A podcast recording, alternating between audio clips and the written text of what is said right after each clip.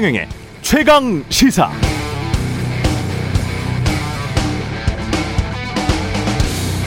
네, 코로나19 대유행이 시작된 지난해 이맘때쯤 미 국채 10년물 금리는 0.6% 수준이었습니다.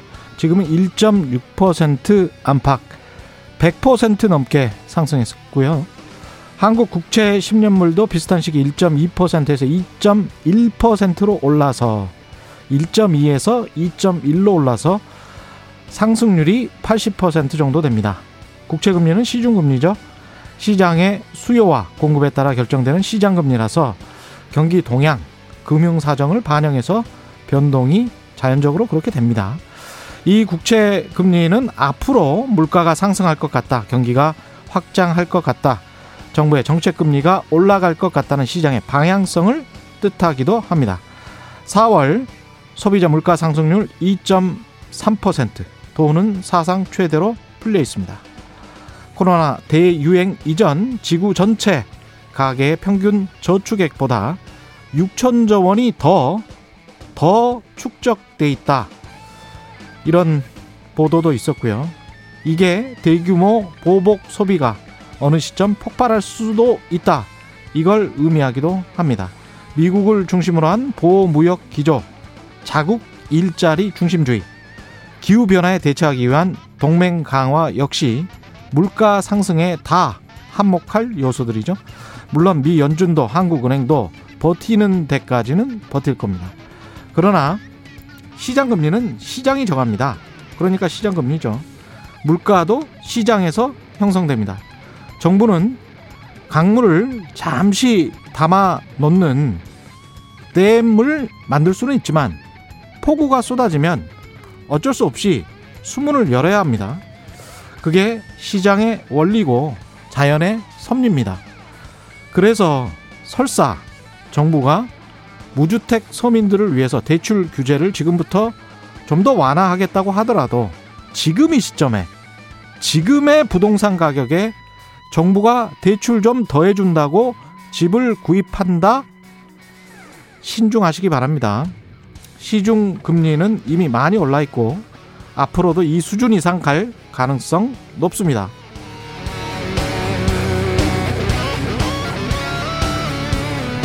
네, 안녕하십니까. 5월 6일 세상에 이익이 되는 방송 최경령의 최강 시사 출발합니다. 저는 KBS 최경령 기자고요. 최경령의 최강 시사 유튜브에 검색하시면 실시간 방송 보실 수 있습니다. 문자 참여는 짧은 문자 50원, 긴 문자 100원이 드는 샵 9730 무료인 콩 어플에도 의견 보내주시기 바랍니다. 오늘 1부에서는 가상화폐, 가상자산 투자자 보호 법안 준비 중인 더불어민주당 김병욱 의원 만나보고요. 2부에서는 당권 도전 선언한 국민의힘 조혜진 의원과 당 안팎에서 불거지고 있는 도로 영남당 논란, 예, 범야권 대통합의 구체적 방안 함께 이야기 나눠보겠습니다.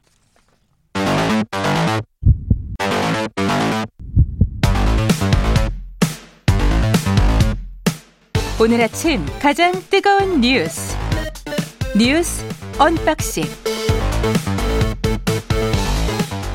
네, 뉴스 unboxing 시작합니다. 민동기 기자, 김민아 평론가 나와 있습니다. 안녕하십니까? 안녕하십니까? 예, 한일 외교부 장관 회담 뻣뻣한 뻣뻣한 만남이었습니까? 사진을 보면은요, 예. 굉장히 어색한 모습으로 이렇게 둘 다. 둘 다 되거든요. 악수도 별로 안 했다라고 하고요. 아 그래요?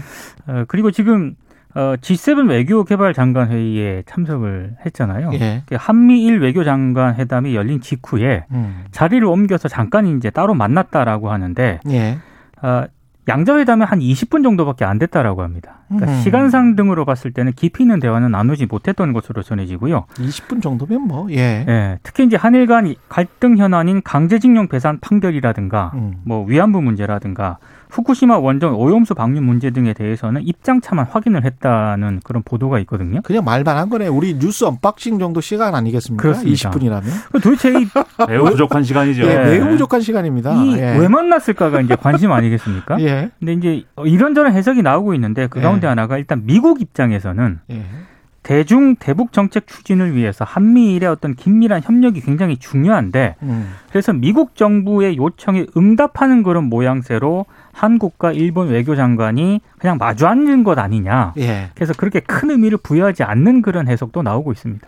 그러니까 이 양자회담 전에 그러니까 삼자회담이 있었어요. 그러니까 한미일 예, 외교장관들이 다 모여서 예, 북핵 문제 해결을 위한 공조 이런 것들을 논하는 이런 자리를 만들어서 이제 얘기를 했는데 이 자리에서 이제 중요하게 이제 논해진 것 중에 이제 지금 말씀하신 대로 한미일 삼각 협력이 중요하다. 음. 이 얘기를 이제 미국이 한 거거든요. 그러다 보니까 당연히 삼- 한미일 삼각 협력이 중요한데 지금 사이가 안 좋은 것은 한국과 일본이니 당신들이 풀어보시오 사이를 뭔가 좋아지게 해보시오 이제 이렇게 이제 얘기를 하는 거죠 미국은 계속. 예. 그러니까 사실은 일본도 우리하고 그렇게 뭐 열심히 뭔가 예, 갈등을 해소해 볼 만한 그런 마음은 없고 우리는 그래도 여러 가지 곤란한 게 있으니까는 좀 풀어봐야 되지 않겠는가 이런 마음을 갖고 있는데 그게 이제 딱 드러난 게 이 한일 양국 외교장관 회의에서 우리는 할 말이 나름대로 이제 있지 않습니까? 예. 과거사에 대해서도 할 말이 있고 최근에 이제 그 원전 오염수 방출한 거에 대해 배출할 결정한 거에 대해서도 할 말이 있는데 음. 오히려 모테기 도시미스 일본 외무상이 이 오염수 문제를 국제적으로 너무 한국이 지금 음. 아, 적극적으로 문제 제기를 하고 있다. 이 문제에 대해서 우려를 오히려 표명하면서 목소리를 높였다는 거예요. 그러니까 사실은 별로 일본이 우리하고 풀고 싶은 마음이 없다라는 게 계속해서 드러나고 있는 거죠. 일본도 참 난감할 거예요. 사실은 2015년 후쿠시마 원전 사태 나기 전까지만 해도 일본의 전체적인 에너지 정책이 원전으로 쭉 갔었잖아요. 그렇죠. 예. 그랬다가 이걸 급격하게 수정할 수밖에 없는 과정에 있고 앞으로 10년, 20년 동안 그쪽도 지금 그 탄소 제로 네. 이쪽으로 가겠다고 하거든요. 그러면서도 원전에 너무 치중을 해왔기 때문에 그걸 어떻게든 그러면 또 의- 의존도를 줄여야 돼요. 그러니까 이제 이거 이 문제는 그만하면서 그 원전은 폐쇄해 가는 조금 조금씩 이 우리랑 똑같은 상황이에요. 근데 우리보다 훨씬 더 원전 의존도가 높았기 때문에 일본도 국내적으로 뭐 할 수 있는 게 별로 없을 것 같아요. 그러니까 이 원전이라는 예. 게 예. 일본의 입장에서는 지금 말씀하신 대로 이제 에너지 정책의 차원도 있지만 그렇죠. 사실은 지역 경제 차원도 있고 이게 오염수 음. 방류 문제가 음. 동북부 지역에 이제 좀 낙후된 경제나 이런 것들을 어, 좀 해소해 봐야 되는 그런 카드가 돼야 되는데 예. 아무튼 그런 이제 경제 문제가 있고 그다음에 안보 문제가 있습니다. 원전이라는 게 또 에너지를 만들기 위한 수단이기도 하지만 늘 그렇듯이 어떤 핵물질 재처리를 통해서 음. 이제 뭐 혹시라도 뭐 나중에 나중을 위해서 사실은 뭐 핵무기를 만든다든지 뭐 예. 이럴 수도 있는 거 아닙니까? 그러니까 사실은 굉장히 복합적인 판단을 그동안의 일본 원전 정책에서는 기본적으로 깔고 이제 왔던 거거든요. 그러니까 그거는 말씀하신 조금 대로 좀 꼼쳐놨지 않았을까요?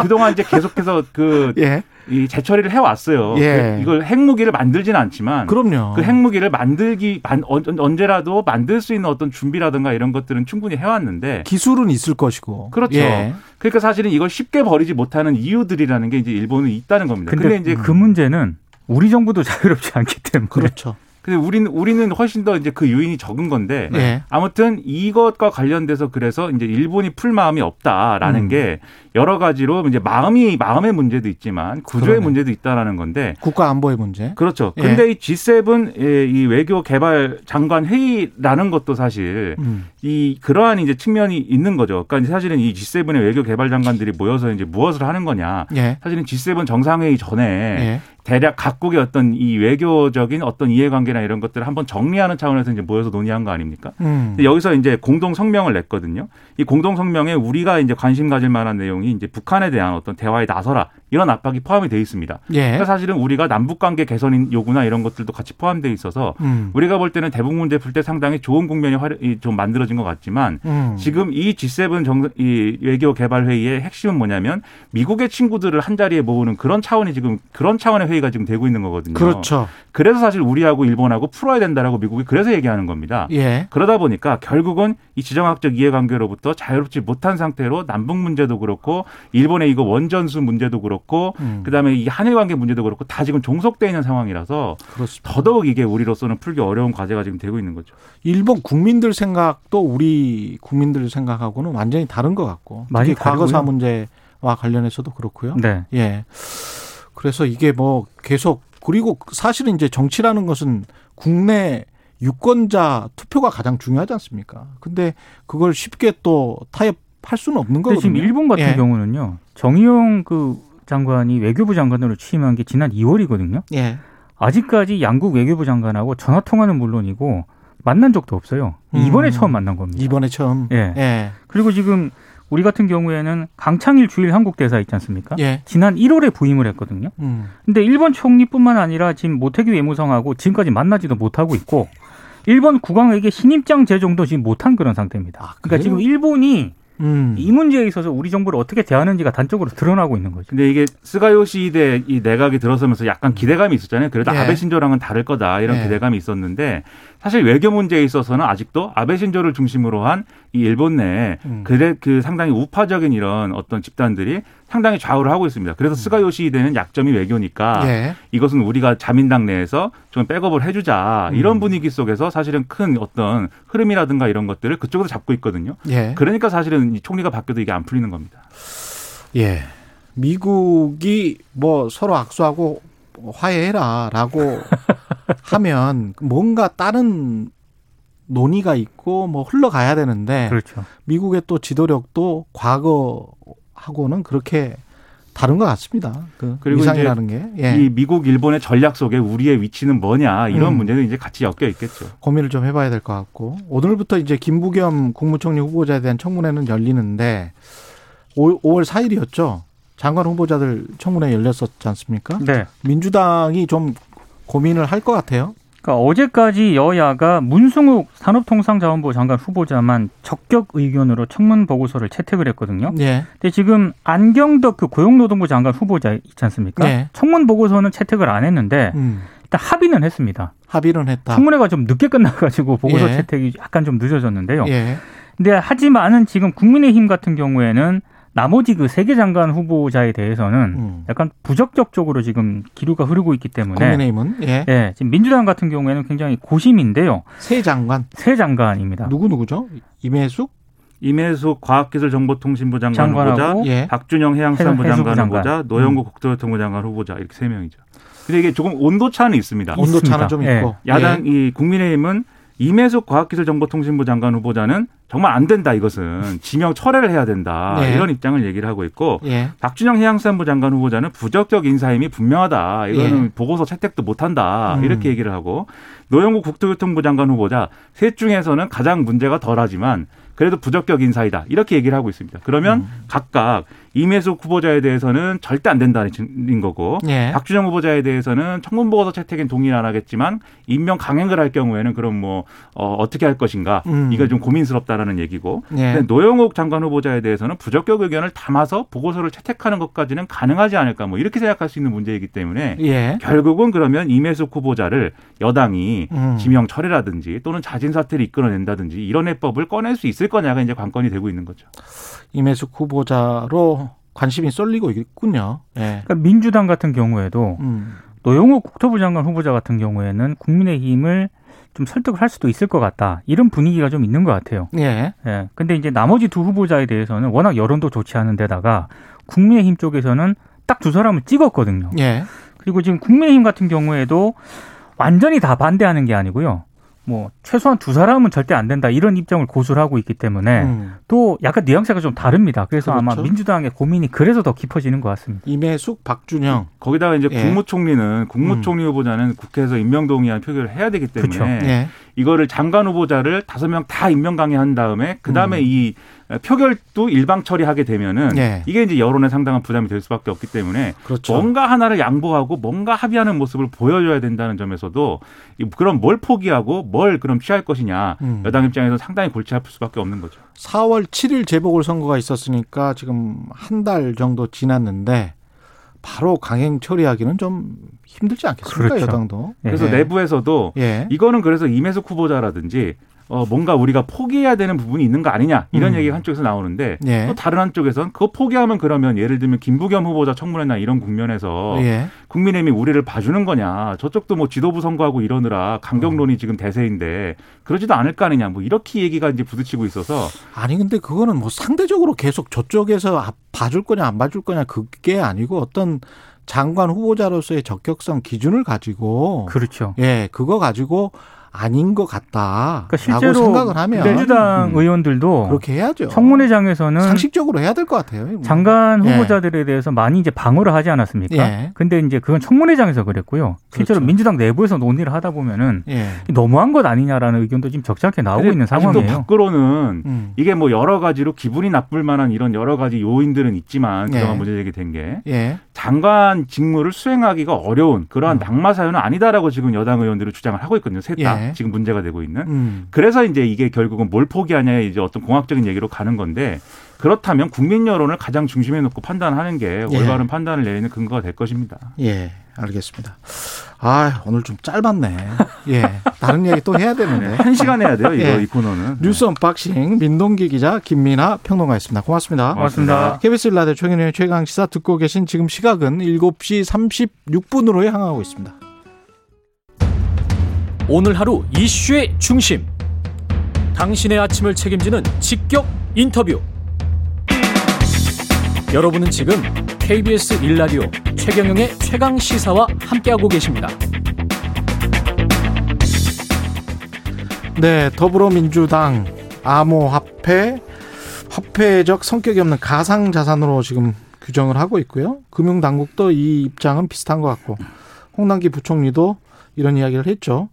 이 투자자 보호를 위한 해법차 계획 고심하는데 일부 의원들은 가상자산 투자자 보호를 위한 법안 준비 중입니다. 국회 정무위의 여당 간사시고 그래서 이제 관련 테스크포스를 꾸린 더불어민주당 김병우 의원과 함께 이 문제 그리고 이제 종합부동산 문제 같이 함께 이야기 나눠보겠습니다. 안녕하세요. 예, 안녕하세요. 반갑습니다. 예. 일단 홍남기 부총리는 이게 화폐 이렇게 이야기하는 것에 관해서 그리고 이제 다른 경제학자들도 이게 정의를 똑바로 해야 된다. 가상 화폐라고 하니까 자꾸 사람들이 화, 뭔가 좀 나중에 화폐가 될 게 거의 확실한 거 아니야? 뭐 이런 생각으로 지금 투자하는 것 같은데 이거는 지금 가상 자산이다. 이렇게 정의를 해야 된다. 이렇게 지금 네, 말하고 그렇죠. 있는 거 아닙니까? 저희가 이제 예. 특검법이라고 예. 제가 발의해서 통과된 법이 있는데요. 음. 예, 특검법을 제정할 때도 이것이 가상 화폐냐, 예. 암호 화폐냐, 암호 자산이냐 예. 예, 논란이 많았어요. 그렇죠. 그러다 결론은 가상 자산으로 결론을 내렸거든요. 내렸고. 네, 화폐라고 하면은 사용차가 뭐 아주 많아야 되겠죠. 음. 범용성이 있어야 되고 예. 또그 가치가 좀 일정이 되겠죠. 안정적이어야 되겠죠. 음. 어, 화폐라고 하는 것이 가치가 오르내림이 많으면 안정성이 떨어지죠. 예. 어 그리고 전 세계에 또 써야 되는 문제도 있고 음. 뭐 이런 것들 다 감안해서 저희도 그 당시에 화폐라고 보기에는 자산으로 규정짓고 예. 어, 논의를 하는 것이 바람직하다. 그래서 예. 지금 가상자산으로 법적 용어는 정리가 되어 있는 상태입니다. 지금 논의를 하실 때 이제 업계 분들이랄지 다른 분들과 다 함께 하는 거죠, 이게. 그 제가 지금 제품 만든 거는 꼭 이번 어, 사태뿐만 아니라 예. 작년 7월부터 제가 만들어서 준비를 하고 7월부터? 있거든요. 예. 이게 이제 2018년도 박상기 장관께서 뭐 거래소 폐쇄, 음. ICO 금지 등 말씀을 하시면서 예. 우리나라 시장이 많이 좀 죽었잖아요. 예. 대신 이제 우리나라에서 거래했던 외국인들과 어 이런 대규모 투자자들이 싱가포르나 홍콩으로 이- 갔었죠. 예. 그게 어떻게 보면 저는 좀 마음이 아팠던 거죠. 음. 어, 우리나라에서 충분히 잘 하면 음. 이 산업을 발전시킬 수 있을 텐데 투자자도 보호하면서. 예. 예. 왜 우리는 그렇게 하지 못할까? 그래서 이제 관련된 전문가들, 변호사들과 업계 분들, 그다음에 코인데스크 코리아라는 또 언론사와 함께 예. 어, 꽤 지금 수차례 에, 논의를 해오던 차에 관련해서 협회도 있는 것 같더라고요. 그죠? 어, 공식 협회라기보다는요, 음, 거래소라든지 이, 이런 협회라기보다는 이제 블록체인 산업협회라고 아, 있죠. 산업협회? 예, 예. 예. 그래서 이제 그렇게 해서 내린 결론은 어떤 겁니까? 그러니까 투자자를 먼저 보호하기 위해서 이걸 제도권 안으로 끌어들여야 된다라는 결론입니까? 저희 생각은 그렇죠. 예. 예. 저희 생각은 그런데 아직 금융당국의 입장은 예. 어, 개념 정의가 제대로 안 돼 있는 거 아니냐. 음. 아까 말한 대로. 예. 그리고 또, 어, 뭔가 좀 위험스러운 거 아니냐. 그렇죠. 예, 그리고, 예. 어, 관계 부처를 어떻게 해야 될까. 특히 공무원들 사고방식이 그렇죠. 그렇죠. 근데 저희는 그것보다는 예. 엄연하게 우리나라뿐만 아니라 네. 어, 전 세계에서 거래가 아주 많이 되고 있고 음. 또 2017, 18년도 다른 게 그때는 순전히 개인 투자가들의 거래가만 주로 이루어졌었거든요. 예. 근데 최근에는 다 아시다시피 기관 투자가들도 어 거래를 하고 있고 예. 싱가포르 같은 경우는 싱가포르 국가에서도 어 암호화폐 관련 은행에 투자를 하겠다 이런 발표를 한 걸로 알고 있습니다. 예. 그래서 과거와 완전히 다르거든요. 예. 어, 이런 측면이라든지 우리나라에 있는 삼성전자의 음. 핸드폰 그 S10 이상의 핸드폰에도 어, 가상자산을 보관할 수 있는 지갑이 들어가 있어요. 예. 그런 식으로 많이 진화가 되고 있는데 음. 아직도 우리나라의 금융당국의 시각은 음. 4년 전과 별 다른 게 없지 않느냐. 이게 이제 저희가 바라보는 실망의 포인트죠. 그래서 어, 분명히 그 혹시 그 버블닷컴 아시죠? 옛날 예. 코스닥 시장 한참 클 때요. 2000년도. 예. 예. 버블 딱 닷컴 기업에 버블이 아주 많이 있었지 않습니까? 그렇습니다. 예. 그, 그래서 그 당시에 모럴 해저드 그다음에 국가의 돈을 그때도 국가가 투자를 했었어요. 직접.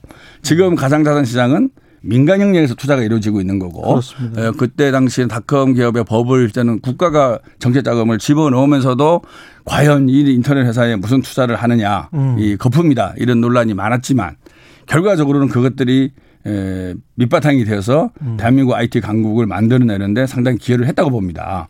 어, 지금 이 상황을 그 당시와 정확하게 비교를 한다는 것은 역사가 평가할 거지만 예. 저는 나름대로 블록체인 기술에 기반한 음. 이 가상산업의 미래 성장성, 음. 확장성은 상당히 있을 것이다. 예. 어, 그렇기 때문에 부정적 측면도 분명히 있지만 긍정적 측면을 진흥을 하고 음. 부정적 측면을 어, 줄이는 예. 그런 방향으로 금융당국과 정치권이 예. 법제화를 하는 것이 필요하지 이것이 아직 애매모호하다 위험하다는 이유로 계속 멀리하면 음. 오히려 긍정적 측면보다는 부정적 측면이 이, 더 드러날 수가 있고 악화가 양화를 구축할 수도 있겠다. 뭐 그런 생각이 듭니다. 법제화는 어떻게 해야 되는지 그 문제는 조금 이따 여쭤보고요. 긍정적인 측면은 어떤 게 있을까요? 가상 자산에? 핵심은 그거겠죠. 예. 예, 블록체인 기술이 갖고 있는 음, 신뢰성.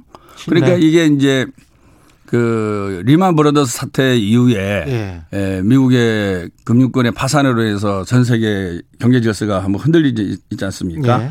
그 이후로 이제 예, 사토시 나카모토와 그다음에 기타 이런 학자들이 모여갖고 음. 어 중앙과 다시 말해 중앙이나 특정인의 컨트롤에서 해방될 수 있는 자유로울 수 있는 예. 그리고 참여자들이 의사결정을 할 수 있는 시스템이 뭐가 없을까라고 개발한 것이 바로 비트코인이에요. 다시 예. 말해서 블록체인 기술이 그렇습니다. 예, 예, 예, 핵심이 그거죠. 예. 그래서 어, 어떤 중앙 권력과 중앙 자본의 컨트롤이 되지 않고 음. 어, 참여한 노드라 그러죠. 참여한 사람들의 합의, 과반수 이상의 합의에서 하나의 블록이 만들어지는 거고 그 블록들이 쌓여서 체인화가 되는 거죠. 예. 그것들이 모여 있는 거기에 참여한 모든 사람들이 그 블록 체인에 대한 신뢰를 갖고 음. 거래를 하기 시작한다 그러면 이건 엄청난 미래의 포텐셜이 잠재력이 될수 예. 있다라고 접근을 했던 거죠. 그래서 그 기술이 지금 어, 다방면에 음. 쓰여지고 있고 그 쓰여지는 과정 속에서 금융이 결합을 한 것이 이제 거래소라는 거죠. 그렇죠. 예, 산업이 예. 발전하려면 금융이 개입을 해야 되고 또 거기에 투자한 사람들은 또 환금을 해야 되고 음. exit라 그러죠. 이런 과정 속에서 산업과 금융이 선순환을 하는 거죠. 음. 그래서 저는 어, 이 부분에 대해서 어, 지금 젊은이들이 하고 있는 투자, 그 젊은이들의 희망의 사다리가 무너졌기 때문에 다양한 마음의 고통, 네. 어, 어떤 사회에 대한 실망 속에서 투자하는 부분도 분명히 있고 음. 또 산업의 미래 발전에 에, 확신을 갖고 투자하는 또 젊은이들도 있고 예. 어, 또한 어, 잘못된 정보에 의해서 내동매매 하는 분도 있겠죠. 예. 예, 그렇지만 큰 틀에서는 저희가 어, 산업 발전이라는 시각에서 미래 먹거리를 만들어 나간다는 차원에서 바라봐야 되지 않을까라는 생각을 하고 있습니다. 근데 제가 아직도 이해가 안 되는데 예. 이게 금융과 산업의 어떤 연결체는 어떻게 되는 겁니까? 그러니까 가령 이제 노드 그 작업을 하는 그 작업자들이 가장 많은 채굴을 한 사람이 결정권을 가지잖아요. 지금 과반이라고 말씀하셨는데 사실은 과반이 주식 아, 채굴을 기- 계속 많이 한 사람, 그 사람이 사실상 그 어느 이게 어느 정도의 이 거래가 금융 거래가 신뢰가 있는지를 결정하는 그 시스템이기 때문에 나중에 되면 어차피 또 자본을 많이 투입한 어떤 기업, 개인 뭐 이런 사람들이 또 독과점 할 수도 있고 지금 현재 시장 화폐 시장 자체가 그럼 가상화폐를 염두에 둔 가상 자산을 만들어야 할 만큼 신뢰가 무너졌는가?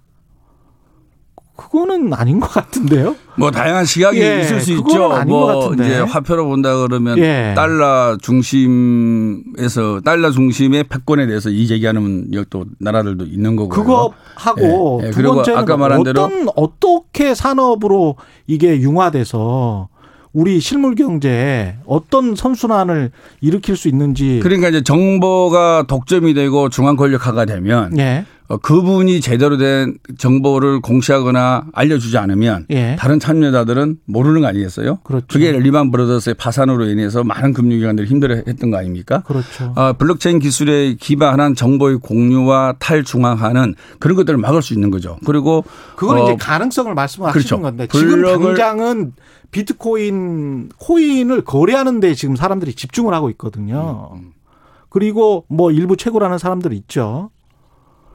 근데 이게 지금 산업과 어떻게 앞으로 연관이 될지 그것에 관한 논의는 별로 없는 것 같아서 어, 산업에 관련된 논의는 상당히 많이 하고 있죠. 예. 저도 뭐 그쪽 전문가는 아니지만 예. 그런 거죠. 어, 이 블록체인 기술에서 핵심이 아까 신뢰라고 말씀드리는데요. 예. 그 블록체인이 만들어지는 과정에서 이 암호화 과정을 거치거든요. 예. 암호화 과정을 거치기 때문에 제일 중요한 것은 어, 누구나 정보를 넣을 수 있고 그 정보를 볼 수 있다는 거하고 두 음. 번째는 어, 그것을 조작과 위변조를 못 한다는 거죠. 그래서 참여자들이 모두 어 그거는- 항상 그걸 보면서 예. 의사결정을 내리는 거죠. 그게 그 조작과. 위변조는 화폐도 사실 현대 화폐도 못 하는데. 아니 화폐라는 관점이 아니라 예. 자산 관점에서 보는 거죠. 예, 예. 예. 알겠습니다. 일단 법제화는 예. 어떻게 해야 됩니까, 그러면? 그러니까 저희가 생각하는 이제 법제화는 예. 이제 투자자 보호에 아주 관 방점을 주는 거죠. 예. 어, 아마 몇몇 의원들도 준비를 하고 있는 걸 알고 있고요. 저희는 이제 뭐 상장이란 용어를 쓸지는 모르겠지만 어찌됐든 거래소에 등록돼서 거래되고 있는 코인에 대해서 예. 어떠한 절차를 밟는 게 좋은 것인지 음. 그리고 지금 한국 주식시장의 한국 거래소는 단일 거래소이지 않습니까? 예. 하지만은 이제 여기는 이제 민간의 복수 거래소잖아요. 음. 그 상장에 대한 책임을 어, 가이드라인을 어, 중앙에서 일, 일괄적으로 하는 게 맞는 건지 민간 예. 거래소에 자율로 주고 책임을 부과하는 게 맞는 건지 뭐 이런 고민이 있고요. 예. 그다음에 이제 코인을 발행할 때 이제 백서라는 것을 만드는데 음. white paper 예. 이 백서대로 과연 어, 프로젝트가 잘 이행되고 있는 건지라는 점검이 또 필요하지 않겠습니까? 예. 결국엔 투자자한테 그 코인에 대해서 어, 많은 정보를 정확하게 제때 전달해 줄 수 있느냐 음. 그 체계를 만들어가는 게 중요하다고 봅니다. 결국 이제 투자자들 보호를 하면서 투자를 활성화시키자는 법안이잖아요. 어, 투자를 우리가 하라고 권하는 건 아닌데 예. 어, 객관적. 객관적 자료와 정보를 널리 공유함으로 인해서 예. 투자자들이 투자를 할지 투자를 음. 하지 말지 음. 판단의 근거를 만들어주자는 것이죠. 이 관련해서 만약에 이 법제화가 되면 예. 영향은 어떻게 될 것 같습니까? 저는 시장이 좀 건전화되지 않을까 싶습니다. 지금 예. 이제 금융당국에서는 어, 법제화가 되면 더 폭등이 하지 않겠냐 뭐 이런 우려도 하는 것 같아요. 그렇죠. 저는 오히려 공식화되니까. 네, 공식화되니까 저는 예. 오히려 아닐 거라고 봐요. 음. 예, 지금 뭐 어, 소위 비트코인이나 이더리움이나 이렇게 전 세계적으로 유통되는 어, 코인 관련된 것은 별 변화가 없겠지만 예. 소위 잡코인이라고 하는 알트코인이라고 하는 것 중에서는 음. 또 그렇지 않은 부분도 일수 있다고 보거든요. 예. 어, 그런 부분의 코인에 대해서는 제도화되어 가는 과정 속에서 어, 조금씩 음. 이 시장에서 정리될 정리할 수 있는 예. 어, 시간도 벌 수 있지 않을까라는 생각을 합니다. 그래서 이 법제화가 마치 가상자산을 인정하게 되고 그러면서 가상자산이 예, 상승한다. 그 논리보다는 법제화를 통해서 옥석을 제대로 구분해 낼 수 있는 하나의 계기가 될 것이고 그리고 이 속에서 투자자들도 아 묻지마 투자나 아, 내동매매가 아닌 예. 어, 코인을 제대로 보고 판단하고 투자할 수 있는 음. 그런 어떤 그 학습을 할 수 있는 계기가 되지 않을까 예, 그런 기대를 다른 하고 있습니다. 나라들도 이렇게 적극적으로 법제화해서 안으로 끌어들이려고 제도권 안으로 끌어들이려고 하고 있습니까? 아니면 네, 그렇죠. 이미 해- 한 어떤 법안이 있습니까? 뭐 프랑스도 법명은 생각이 안 나는데요. 예. ICO를 합법화했고요. 음. 일본도 전자거래 관련된 법 속에서 코인을 합법화해서 지금 거래를 하고 있고요. 예. 카나다도 어 비트코인 관련된 ETF 음. 상품을 어, 개발해서 하고 있고요. 예. 스위스 같은 경우가 가장 적극적이죠. crypto bank, 다시 말해서 가상 은행이죠. 예. 가상 은행도 다섯 개 지금 운영을 하고 있고요. 음. 추크라는 도시에서는 어, 비트코인과 이더리움으로 예. 세금도 내고 있다고 합니다. 예. 예, 그래서 아까 뭐 어- 어디 산업까지 발전돼 있냐 이런 말씀하셨는데 예. 어, 외국의 사례를 보면 다양하게 음. 하고 있고 특히나 중국은 CBDC라 그래갖고 당연하죠. 물론 예. 미국과의 관계도 있겠지만 그렇죠. 예. 디지털 화폐를 국가에서 본격적으로 지금 어, 개발해 하고 있다는 얘기를 예. 듣고 있죠. 아, 이게 결국 가상 자산으로 시작해서 가상 화폐 이야기를 계속 어, 할 수밖에 없는 왜 이게 왜냐하면 결국 이제 미국 달러 때문에 미국 달러의 패권이 있으니까 거기에서 벗어날 수 있다면 세계 경제에는 도움이 될 수도 있겠죠. 어, 예측이 참 어렵습니다. 예, 참 예측이 어렵습니다. 어렵습니다. 예, 이게 굉장히 큰 이야기들이기 근데 때문에 문제는요. 전 예. 세계에서 이렇게 다양하게 시도를 하고 있는데 음. 우리는 너무 소극적이고 부정적이다. 저는 그게 참 안타까운 거죠. 그래서 산업적 측면에서 한번 봐보자. 예, 봐보고 음. 그리고 우리가 이것을 전향적으로 볼 때 투자자는 보호된다. 그런 생각을 좀 할 필요가 있다고 봅니다. 참 이게 금융 심, 심상품 같은 건데 잘못돼서 지난번에 무슨 뭐 2008년 금융위기 때 CDO 같은 그런 거 우리는 안 했는데 미국은 해가지고 음, 음. 미국 망했잖아요. 그래서 겨우 일어난 건데 예.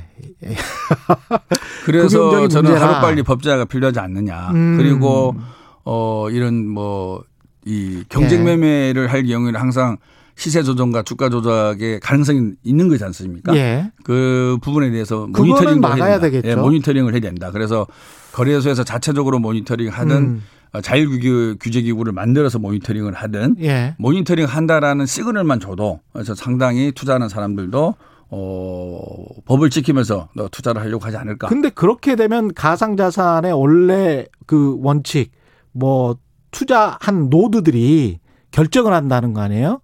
금융거래 신뢰를 그 원칙을 결국은 금융위가 결정을 하게 되는 또는 거래소 아니, 공식 거래소가 결정하는 그런 거기 때문에 가격을 예. 얘기하는 거죠 가격. 가격을 예, 예. 시세 조정과 주가 예. 조정. 예. 가격 이야기 나왔으니까 종부세 아파트 가격 이 종부세 관련해서 예. 법안 발의를 또 하신 게 있죠. 예, 예, 종부세 기준 하나 법안을 발의를 하셨는데 예. 사실 종부세뿐만 아니라 재산세 기준 완화가 사실 더큰 어, 분야였는데 언론에서는 이제 9억 12억 예. 그것만 쓰고 있죠. 아 저- 전반적으로 좀 소개를 저는 이제 해주시죠. 어떤 생각이냐면은 예. 어, 우리나라의 독특한 주거 문화가 있죠. 예. 내집 마련에 대한 욕구. 음. 네, 그거는 정말 전 세계에서 가장 강할 겁니다. 음. 저는 그리고 우리나라 과거 정부의 에, 주택 정책은 내 집 마련을 지원해 주는 정책으로 국가가 운영을 했었어요. 예. 예. 자기가 집을 마련할 때 금융과 어, 재정과 세제로 어떻게 지원할 거냐. 음. 근데 최근에 이제 집값이 너무 이제 오르다 보니까 아, 이 1세대 1주택에 대해서도 내 집 마련이라기보다는 수요 억제책으로 이제 방향을 턴한 거 아니겠습니까? 예. 그래서 이제 보유세도 높이고 예. 다주택자에 대해서는 취득세도 높이고 음. 어 그럼에도 불구하고 저는 그 어, 정책의 에, 방향에 대해서는 이 부동산이 워낙 급등을 하고 투기를 건전해야 되니까 기본적으로 긍정을 하는데 문제는 이제 1세대 1주택자를 어떻게 바라볼 거냐라는 예. 차원이거든요. 예. 저는 1세대 1주택자에 대해서는 아까 말씀드린 대로 내 집 마련의 욕구의 결과다. 예. 어, 라는 차원에 좀 바라볼 필요가 있지 않을까. 그래서 결과적으로 이제 있습니다. 재산세, 종부세를 어느 정도 완화해 줘야 된다. 그 법, 이 법안에는 어떻게 돼 있습니까? 어, 저는 재산세는 한 10, 한 5% 정도. 재산세가 지금 지금 있잖아요. 현재 과세 구간이 3억 원 초과만 예. 6천만 원, 6천만 원에서 1억 5천, 1억 5천에서 3억, 3억 원 초과 이렇게 돼 있어요. 예. 그러니까 이제 과세 구간도 너무 옛날식이죠. 지금 예. 집값에 비해서는 안 맞는 거죠. 음. 그래서 에, 집값이 오르고 어, 집값에 따른 공시가 현실화율도 오르고 음. 그리고 공정가액 시가 반영 비율도 지금 오르고 있거든요. 예. 100%까지 간다는 거 아니겠습니까? 예. 어, 그래서 가만히 있어도 어, 지금 세율로 보면은 집값 오른 안 것만큼. 예. 세금을 많이 내야 되는 건데 예. 특히 이제 가, 집값에 관계없이 세금을 내는 게 재산세 과목입니다. 음. 그래서 재산세 과목을 어, 한 15% 정도 좀 인하해 주는 것이 맞지 않느냐. 집값이 급등했으니까. 어떤 대상의 아파트들 재산세는 이제 모두 다 해당되는 거죠. 모두 다 다? 그러니까 어, 음. 이제 시청자들께서 좀 혼돈을 겪는 건데. 일가구 일주택은 모두 다 재산세 감면하자. 그러니까 이 모든 어, 집의 재산세를 과세를 하고 예. 종부세 대상되는 주택은 재산세 중복분을 예, 차감을 해서 과세를 하게 됩니다. 알겠습니다. 예, 예. 더불어민주당 김병호 의원이었습니다. 고맙습니다.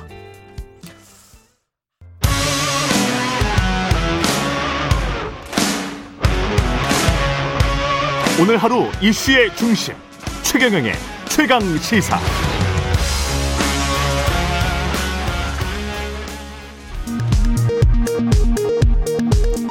라디오 정보센터 뉴스입니다. 오늘부터 이틀간 김부겸 국무총리 후보자에 대한 인사청문회가 국회에서 열립니다. 국민의힘은 오늘 오전 국회에서 긴급 의원총회를 열어 부적격 장관 후보자 3인방에 대한 인사청문 경과 보고서 채택 여부를 논의합니다. 주요 7개국 G7 외교 개발 장관들은 북한의 도발을 자제하고 비핵화 협상에 관여하라고 촉구했습니다. 조 바이든 미국 행정부가 새로운 대북 정책 검토 결과를 전달하기 위해 북한과 접촉을 추가로 시도했지만 반응이 없었다고 워싱턴 포스트가 현지 시간 5일 보도했습니다. 미국에서 아시안을 겨냥한 증오 범죄가 끊이지 않는 가운데 아시아계 할머니 두 명이 도심 한복판 버스 정류장에서 칼에 찔리는 사건이 발생했습니다. 우리나라 외환 보유액이 또 역대 최대를 기록했습니다. 한국은행이 오늘 발표한 외환 보유액 통계에 따르면 4월 말 기준 우리나라 외환 보유액은 4,523억 1천만 달러로 기존 최대 기록이었던 지난 2월 말 4,475억 6천만 달러보다도 약 47억 달러 많습니다. 지금까지 라디오 정보센터 뉴스 아나운서 정은승이었습니다.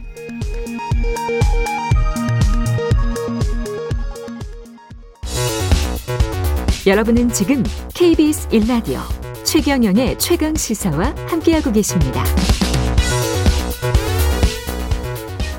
네, 원내 대표 경선 끝낸 국민의힘 이제 6월 전당대회 앞두고 당 대표 경선 분위기 차츰 달아오르고 있습니다. 국민의힘 당권 주자 중 가장 먼저 출마 선언하신 분입니다. 지금 국민의힘엔 서민의 마음을 아는 눈물 떨군 보리밥으로 자란 사람이 필요하다. 이렇게 강조하고 계시죠. 삼선 중진, 중진 의원, 조혜진 의원 모셔서 출사표, 그리고 여러 가지 정치 현안 입장 들어보겠습니다. 안녕하십니까? 예, 반갑습니다. 조혜진입니다. 예. 일단 당권 주자 중에 가장 먼저 출마 선언을 하셨는데, 왜 예. 출마의 변, 예. 왜 나오셨는지. 예. 예. 어, 삼선 데스 들어오면은 중진으로서 역할 책임 있게 잘 하려고 예, 처음부터 각오를 했었고요. 예. 마음을 다짐했었고, 어, 내년 3월 9일 대선 때까지 나라나 우리 당이나 제일 중요한 시기고, 이 시기에 에, 당 개혁하고 또 범야권 후보, 저, 대통합과 후보 단일화하고, 예. 그래서 대선에서 이기는 것이 절체절명의 과제고요. 음. 그걸 이끌어가야 될 사람이 이번에 전당대회에서 선출되는 대표인데 예. 예, 저희에게 주어진 그런 역할을 가장 잘 할 사람이 저라는 생각, 음. 제가 꼭 그 역할을 해야 될 상황이다라는 판단이 들어서 음. 예, 출마했습니다. 출마 선언문을 제가 사실은 전문을 다 읽어봤거든요. 예, 아주 긴데요. 예. 한 20분 걸리는데. 예, 긴데 쭉 읽어봤는데 예. 어렸을 때 진짜 힘들게 잘하셨더만요. 예, 시골이 예. 다 저희 때는 어려웠지만은 예. 그 어려운 중에서도 거의 뭐 바닥이나 마찬가지인 경제 형편에서 예. 어, 요즘으로 말하면 기초생활수급자 그때는 생활보호 대상자라고 했는데 예. 그래서 저희 제가 초등학교 5학년 때까지 저희 다섯 식구가 아, 흙으로 지은 초가집 이 코딱지만한 단칸방에 예.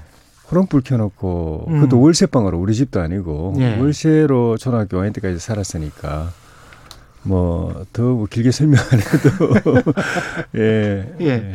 근데 일단 이렇게 나와서 내가 네. 어 뭐라고 해야 될까요? 중도 확장을 할 수 있는 적임자다. 예. 이런 표현도 있었던 것 같고. 예. 예. 예. 왜 그렇게 생각을 하세요? 일단 제가 말씀드린 대로 태생이 예. 새로운 과정이 음. 이 국회의원 되기 전까지는 예. 뭐 거의 한 3, 한 40년을 바닥 저 까마득하게 바닥에서 살아왔기 때문에 예.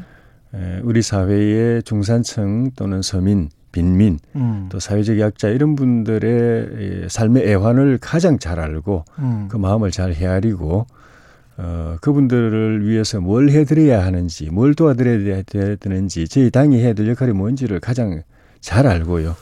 어, 자, 제가 당 대표가 되면 저희 당이 그런 방향으로 당의 정체성을 세우고 예. 그런 쪽으로 정책을 집중적으로 추진할 거고요. 예. 그리고 어, 제가 이 당에서 가장 한 20년 이상 있으면서 음. 보수 정당이 뭐가 문제고 왜 국민들로부터 어, 사랑을 많이 못 받는가? 예.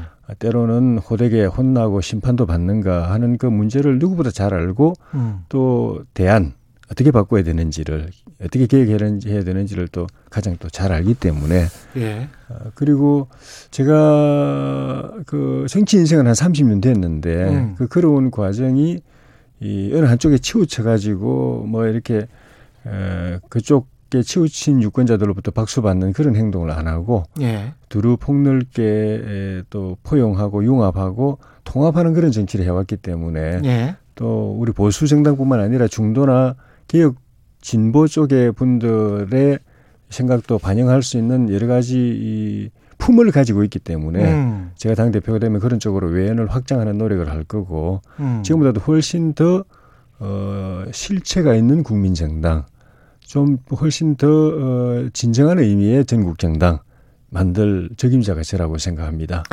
근데 이제 외연 확장 노력을 하실 것 같긴 한데 예, 당장 이제 어떻게 보면 어 지역구도 이제 그쪽 예, 밀양 쪽이시잖아요. 예, 밀양, 의령, 함안, 예. 창녕 이렇습니다. 근데 이제 관련해서 영남일보의 칼럼이 이서구 국무총리 전 비서실장 예, 아시죠? 박근혜 예. 정부 때 예, 그 이런 정서가 있기는 한 것 같아요. 예. 영남 쪽에. 예, 박 이 칼럼 내용 중에 일부를 제가 읽어드리겠습니다. 예, 박 전 대통령 탄핵은 애초부터 법치를 무너뜨린 것이다. 예, 그래서 촛불 집회 같은 경우도 민주노총과 정교조 등이 선동한 반정권 반국가 촛불 집회 예, 이렇게 이제 규정을 하고 있고요. 예, 그래서 당연히 박 전 대통령은 사면돼야 된다. 예, 죄가 없기 때문에 예, 이런 주장이 있고 그게 어 어떤 물론 영남일보라는 특이성도 있긴 하겠습니다만은 예. 지역 신문에서 이렇게 외부 칼럼이 실린다는 거는 그쪽 분들은 또 그렇게 생각을 많이 하신다는 거잖아요. 예, 근데 지금 말씀하시는 그 중도 확장은 예, 어떻게 보면 이쪽 분들한테는 조금 어 불편한 이야기 아닐까요? 예. 어떻게 생각하세요? 어, 그분들도 자기들이 지지해온 이 보수 정당이 예. 수도권이나 중부권 또는 호남까지 이 공감대의 폭을 넓혀서 전국적으로 지지받는 정당이 되기를 바라는 마음은 똑같습니다. 예. 사면은 저도 필요하다고 생각하고 사면은 필요하다. 예, 그거는 뭐 개인적 차원이 아니라 나라를 위해서나 또 문재인 대통령과 현 정부를 위해서도 필요하다는 생각 때문에 주장을 해왔는데 음, 사면을 주장하는 것은 죄가 없어서가 아닙니다. 음. 죄가 없으면은 재심을 주장해야죠. 예. 재판을 다시 해달라고 요구를 해야 예, 되고 그렇죠. 사면이라는 거는 죄가 있어서 법적으로 죄가 확정이 된 그래서 형을 산 분에 대해서 사후적으로 그걸 용서하는 제도가 사면입니다. 예. 그러니까 그거는 이 칼럼 쓰신 분이 어떤 맥락에서 하시는지 모르겠는데 예. 어, 조금 혼선이 혼란이 있는 것 같습니다. 음. 죄가 없으면 사면을 주장하는 게 아니고 예. 재심 재판을 다시 해서 그 무죄로 내려달라 결정해달라고 해야 되는 것입니다. 예, 사면을 주장하는 것 자체가 그런 대목도 있긴 있습니다. 박 전 대통령의 무죄를 예 인정하고 있는 게 아닌가. 이재용 사면을 못 하고 있는 것이 그래서 이재용 사면과 관련해서 이제 예. 그런 이런 주장을 하고 있, 는 건데 예. 이 관련해서 이런 이미지 또는 예. 어떤 기존에 가지고 있는 어떤 생각들 예. 영남 위주로 어 어떤 형성된 어떤 국민의힘의 예. 중도 확장성이 예. 얼마나 가능할 것인가 거기에 예. 관해서는 어떻게 생각하십니까? 지금까지는 많이 정체돼 있었죠. 예. 그거는 우리나라의 오래된 지역 할거구도, 지역 대립구도 예. 때문에 영남 어느 보수 정당 영남 쪽에 치우친 이 근거지를 가지고 정치를 해온 측면, 예. 또이 민주당 이쪽 연 또 호남 쪽에 치우쳐서 어, 정치를 해온 측면 그런 어, 오래된 구조적 요인이 있는데 음.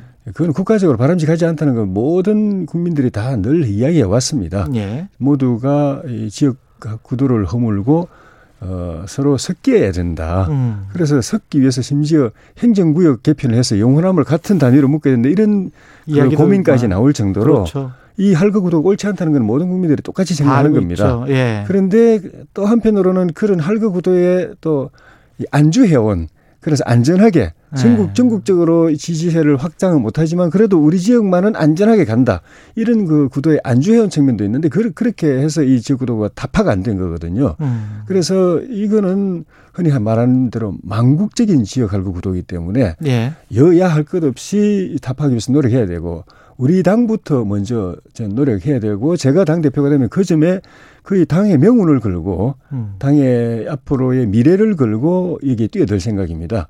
수도권에서도 폭넓은 지지를 확보할 뿐만 아니고 사실상 우리 당이 겉으로는 그 어, 지역 구도를 타파하기 위해 노력을 한다고 했지만 내심적으로 보면은 예. 호남은 거의 포기하다시피 하고 살아온 게 또 현실이기 때문에 음. 이제 그러, 그렇게 하고서는 결코 진정한 의미에서 전국정당, 국민정당 못 된다. 음. 그래서 제가 당 대표가 되면 이 부분은 정말 당의 미래, 명운을 걸고 호남에서 대, 호남, 또 수도권, 중부권도 마찬가지지만 특히 내부적으로 거의 포기하다시피 해온 호남 지역에 우리 당, 지, 우리를 지지하는 당원들을 이 그 폭넓게 확보하고 음. 또 거기에 호남 출신, 호남 지역에 있는 분들이나 호남 출신 또는 호남 연고자들 중에서 인재를 대대적으로 발굴해 가지고 우리가 내년에 정권을 인수하게 되면 거기에는 호남 지역의 인재들까지 대대, 대폭 참여하는 그런 통합 정부를 만들 생각입니다.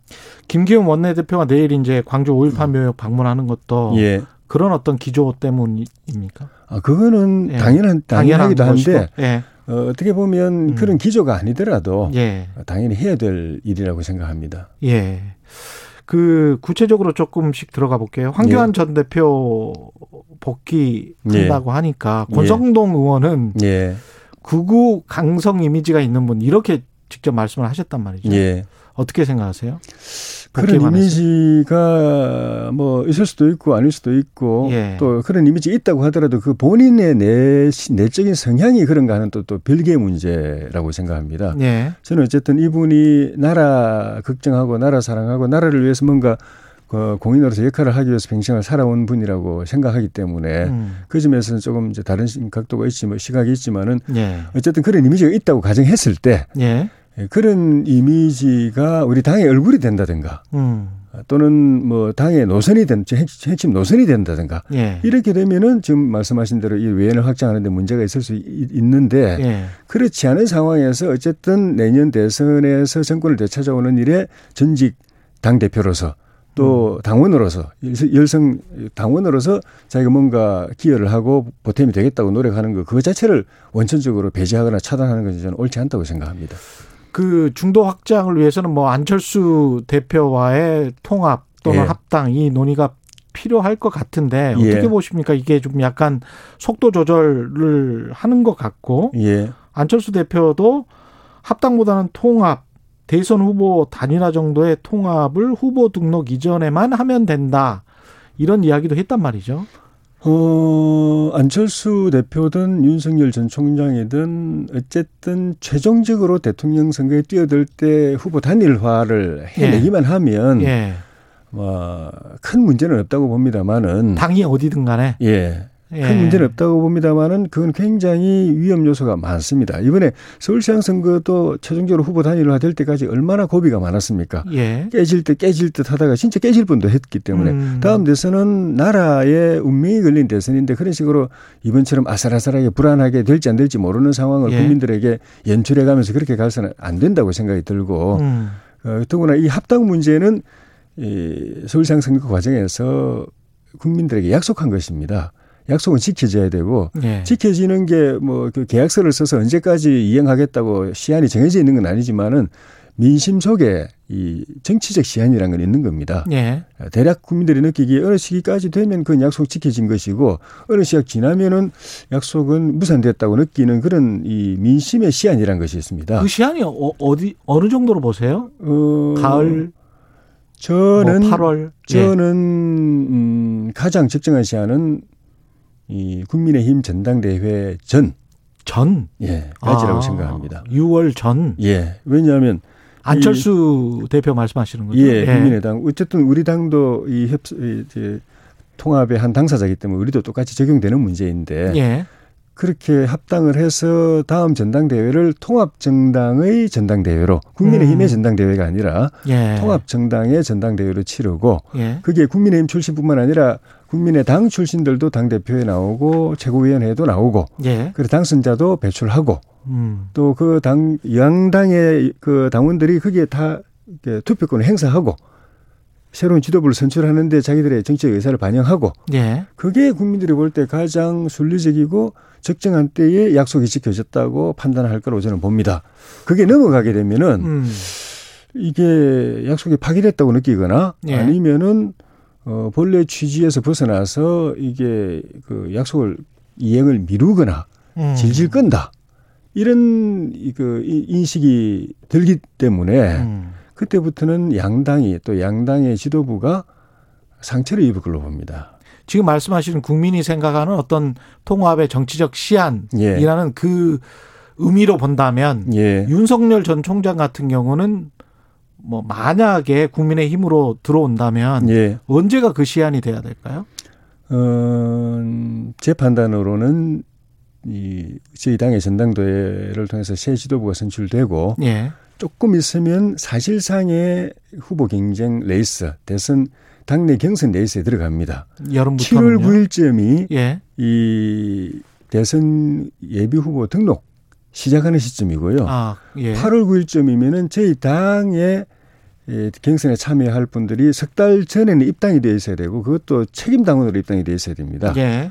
그- 그때 그리고 이제 11월 9일까지 대통령 후보를 선출하는데 그 이전까지 석 달 동안 책임 당원 당비를 내는 신분을 가져야 음. 참여할 수 있습니다. 대선 후보 경선에. 아, 그렇군요. 그게 시한이 시기가 8월 9일이기 때문에 빨리 이제 빨리 오는 거죠. 프로 그 저기 스케줄이 빨리 진행을 되는 겁니다. 아니 근데 지지율이 계속 저렇게 높다면 예. 밖에서 이른바 삼지대로 계속 남아 있다가 예. 몸값을 최대한 올리고 예. 어떻게 보면 막판에 예. 드라마틱하게 단일화하는 게 예. 투표에 도움되지 않을까요 선거에?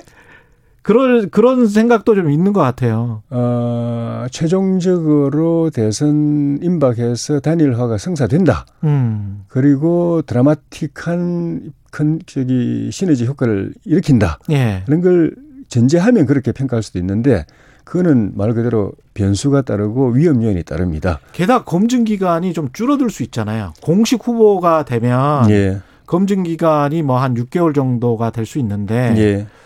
가령 공식 후보가 되지 않고 윤석열 전 총장 입장에서 말씀드리는 겁니다. 예. 예, 그냥 계속 시간을 좀 끌면서 예. 지지율을 가져갈 수 있다면 예. 검증 기간이 가장 짧은 게 본인으로서는 가장 유리한 게 아닐까요? 검증 기간이란 거는 정해진 시기가 공식 시기가 없습니다. 선거 운동 후보의 선거 운동은 당내 선거든 예. 대- 본선의 대통령 후보 선거 선거든 간에 기간이 있지 않습니까? 며칠 몇월 며칠부터 아니 시작한다. 언론 입장에서 봤을 때는 아니 근데 제가 말씀드리면 예.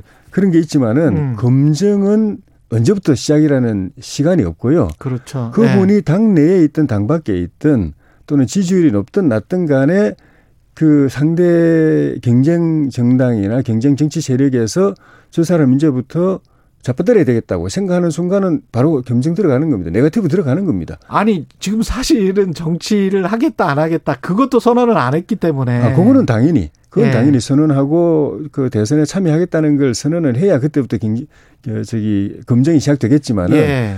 그 이외에 이 당에 들어와야 그때부터 시작되느냐 예. 아니 밖에 있으면은 계속 검증이 미뤄지느냐 음. 그건 아무 관계가 없습니다.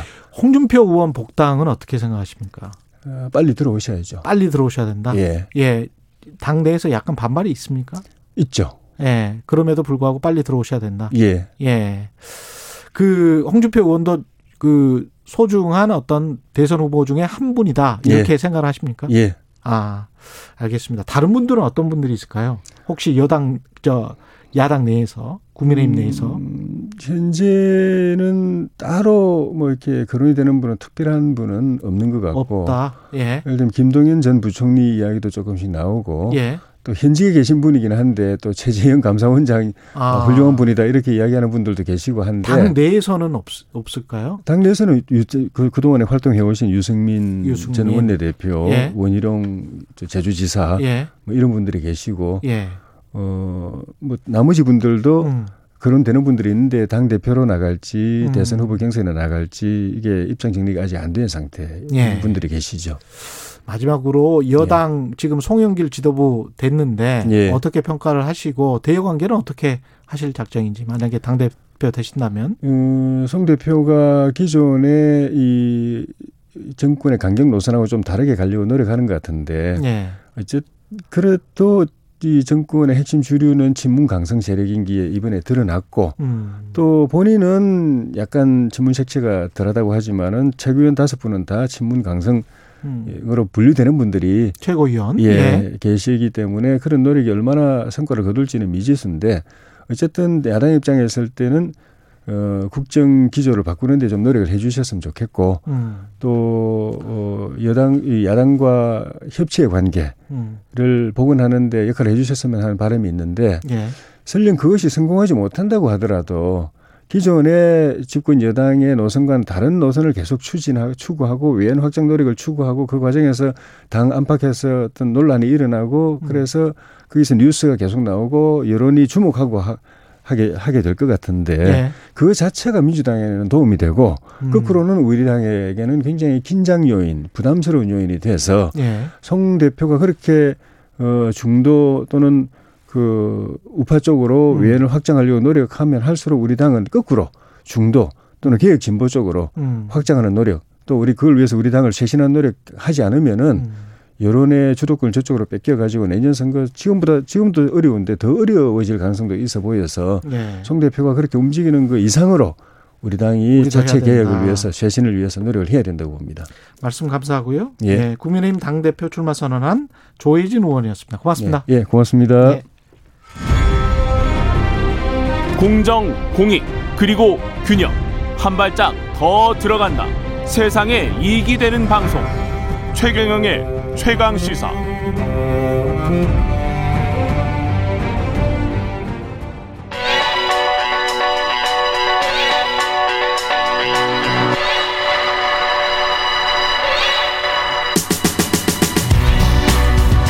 네, 오늘의 눈 손희정의 눈입니다. 오늘은 오늘은 문화평론가 손희정의 눈입니다. 스튜디오 들어와 계십니다. 안녕하세요. 예, 안녕하세요. 2030은 7080에 왜 열광하는가? 네. 예, 오늘의 주제인 것 같은데요. 실제로 열광합니까? 예, 그런 것 같아요. 예. 그래서 요즘에 이제 K 할머니라는 말이 유행을 할 정도인데요. 예. 이 흐름을 이끌고 있는 대표적인 아이콘으로는 역시 세 분 정도 꼽아볼 수 있을 것 같은데 음. 일종의 트렌드로서 그 시작을 알린 것은 아무래도 유튜버 박막내 할머니. 박막내 일것 할머니. 같고요. 그리고 박막내 할머니와는 또 다른 재미를 주면서 인기를 끌고 있는 분이 밀라논나라는 분입니다. 예. 이분이 패션계에서 오랫동안 종사했었던 분인데요. 밀라논나. 네, 예. 밀라노에서 유학한 최초의 한국인이고요. 아, 그래서 예. 이제 밀라노와 이탈리아어로 할머니를 뜻하는 논나를 아. 합쳐서 이제 밀라논나라고 스스로를 부르시고요. 예. 1년 전에 구독자가 20만이었는데 음. 최근에 이제 80만 명을 돌파하고 인플루언서로 활동을 하고 계시고요. 예. 또뭐 마지막으로는 역시 윤며들다의 예. 배우 윤여정 씨가 있겠습니다. 예. 아, 이게 특이하네요. 2030이 7080에 열광하는데 7080 할머니들이에요. 네. 할아버지는 없어요. 이게 또, 저, 아주, 저, 뭐랄까요. 의미하는 바가 큰 것 같습니다. 함께 살펴볼 수 있을 것 같습니다. 예. 왜 이런 겁니까?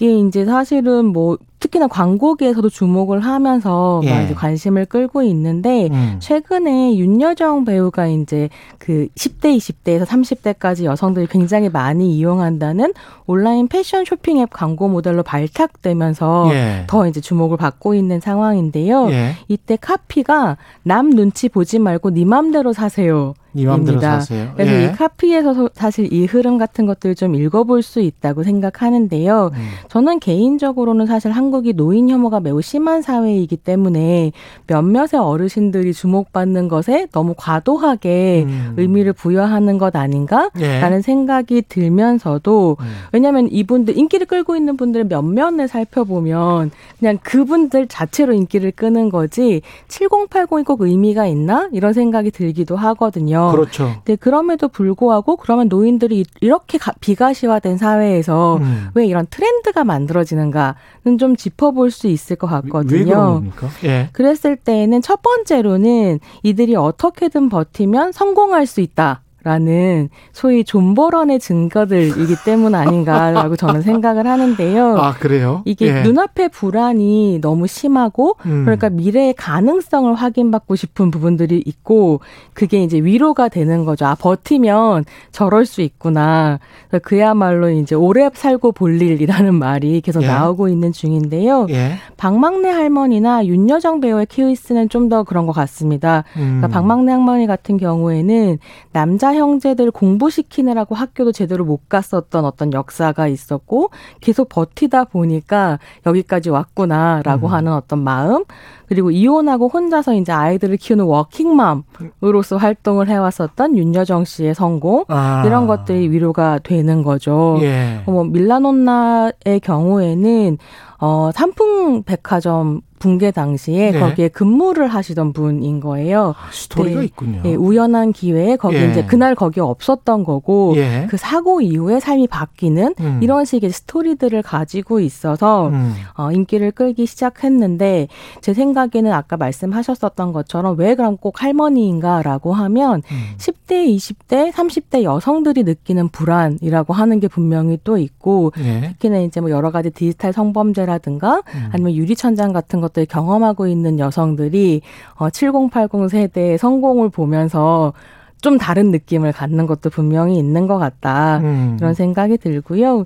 두 번째로는 이 이제 2030 세대 가 4050 세대에 가- 에 대해서 가지고 있는 환멸이 음. 이유로 꼽히기도 합니다. 예. 그래서 라떼는 마리아로 네. 대변되는 바로 윗세대 꼰대스러움에 대한 어떤 불편함, 예. 거부감 같은 것들이 6070 그리고 7080 세대에 대한 어떤 마음으로 열광으로 이어진다는 거죠. 음. 그래서 이제 생각해 보면 막 90년대생이 온다면서 막 책 쓰고 불안해하고 이런 세대가 어 40대 X 세대 음. 그리고 50대 86 세대들이거든요. 예. 그래서 이제 이런 불안을 가지고 20, 30대를 대할 것이 아니라 음. 어떤 태도를 가질 것인가 이런 예. 질문들을 또 우리가 해볼 수 있겠다는 생각이 들고요. 예. 마지막으로는 예. 어른 없는 시대에 어른을 찾아서 모델로 삼고 싶다는 욕망이 작동하는 것 아닌가. 음. 그래서 저는 이 흐름 안에 얼마 전에 작고하신 최영국 선생님이 좀 떠오르기도 했습니다. 아. 그러니까 어른 없는 시대의 유일한 어른이라는 평가를 받으셨던 분이기도 했고, 예. 그가 했었던 이 말이 굉장히 이제 오랫동안 회자에 됐었는데요. 노인들이 저 모양이란 걸 잘 봐두어라. 음. 모든 건 이기면 썩는다. 아비들도 처음부터 썩진 않았지. 노인 세대를 절대 봐주지 마라. 이런 말씀을 하신 적이 있는데, 모두들 이기면 썩는다. 네. 그- 이기면 썩는다. 그래서 이런 네. 이제 말들 같은 것들이 마음속에 남게 되는 부분들이 있는 음. 것 아닌가 라는 생각이 좀 듭니다. 그 아까 말씀하신 마음대로 살았고 버텼고 네. 그 다음에 희노애락 굴곡이 있었고 네. 여성분들이 지금 많거든요. 네. 네. 예. 그런 것들이 의미하는 게 사실은 상대적으로 마이너였던 음. 어, 그런 사람들이 아 썩지 않고 네. 계속 버티다 보니 네. 화려하게 꼽히는 그 시절을 우리 2030들이 또 꿈꾸고 있는지도 모르겠습니다. 그러니까 지금 7080의 아이콘들은 허세가 없다는 게 정말 예. 중요한 것 같고요. 알겠습니다. 네. 예, 여기까지 해야 되겠습니다. 네. 말씀 감사하고요. 문화평론가 손희정의 눈이었습니다. 고맙습니다. 감사합니다.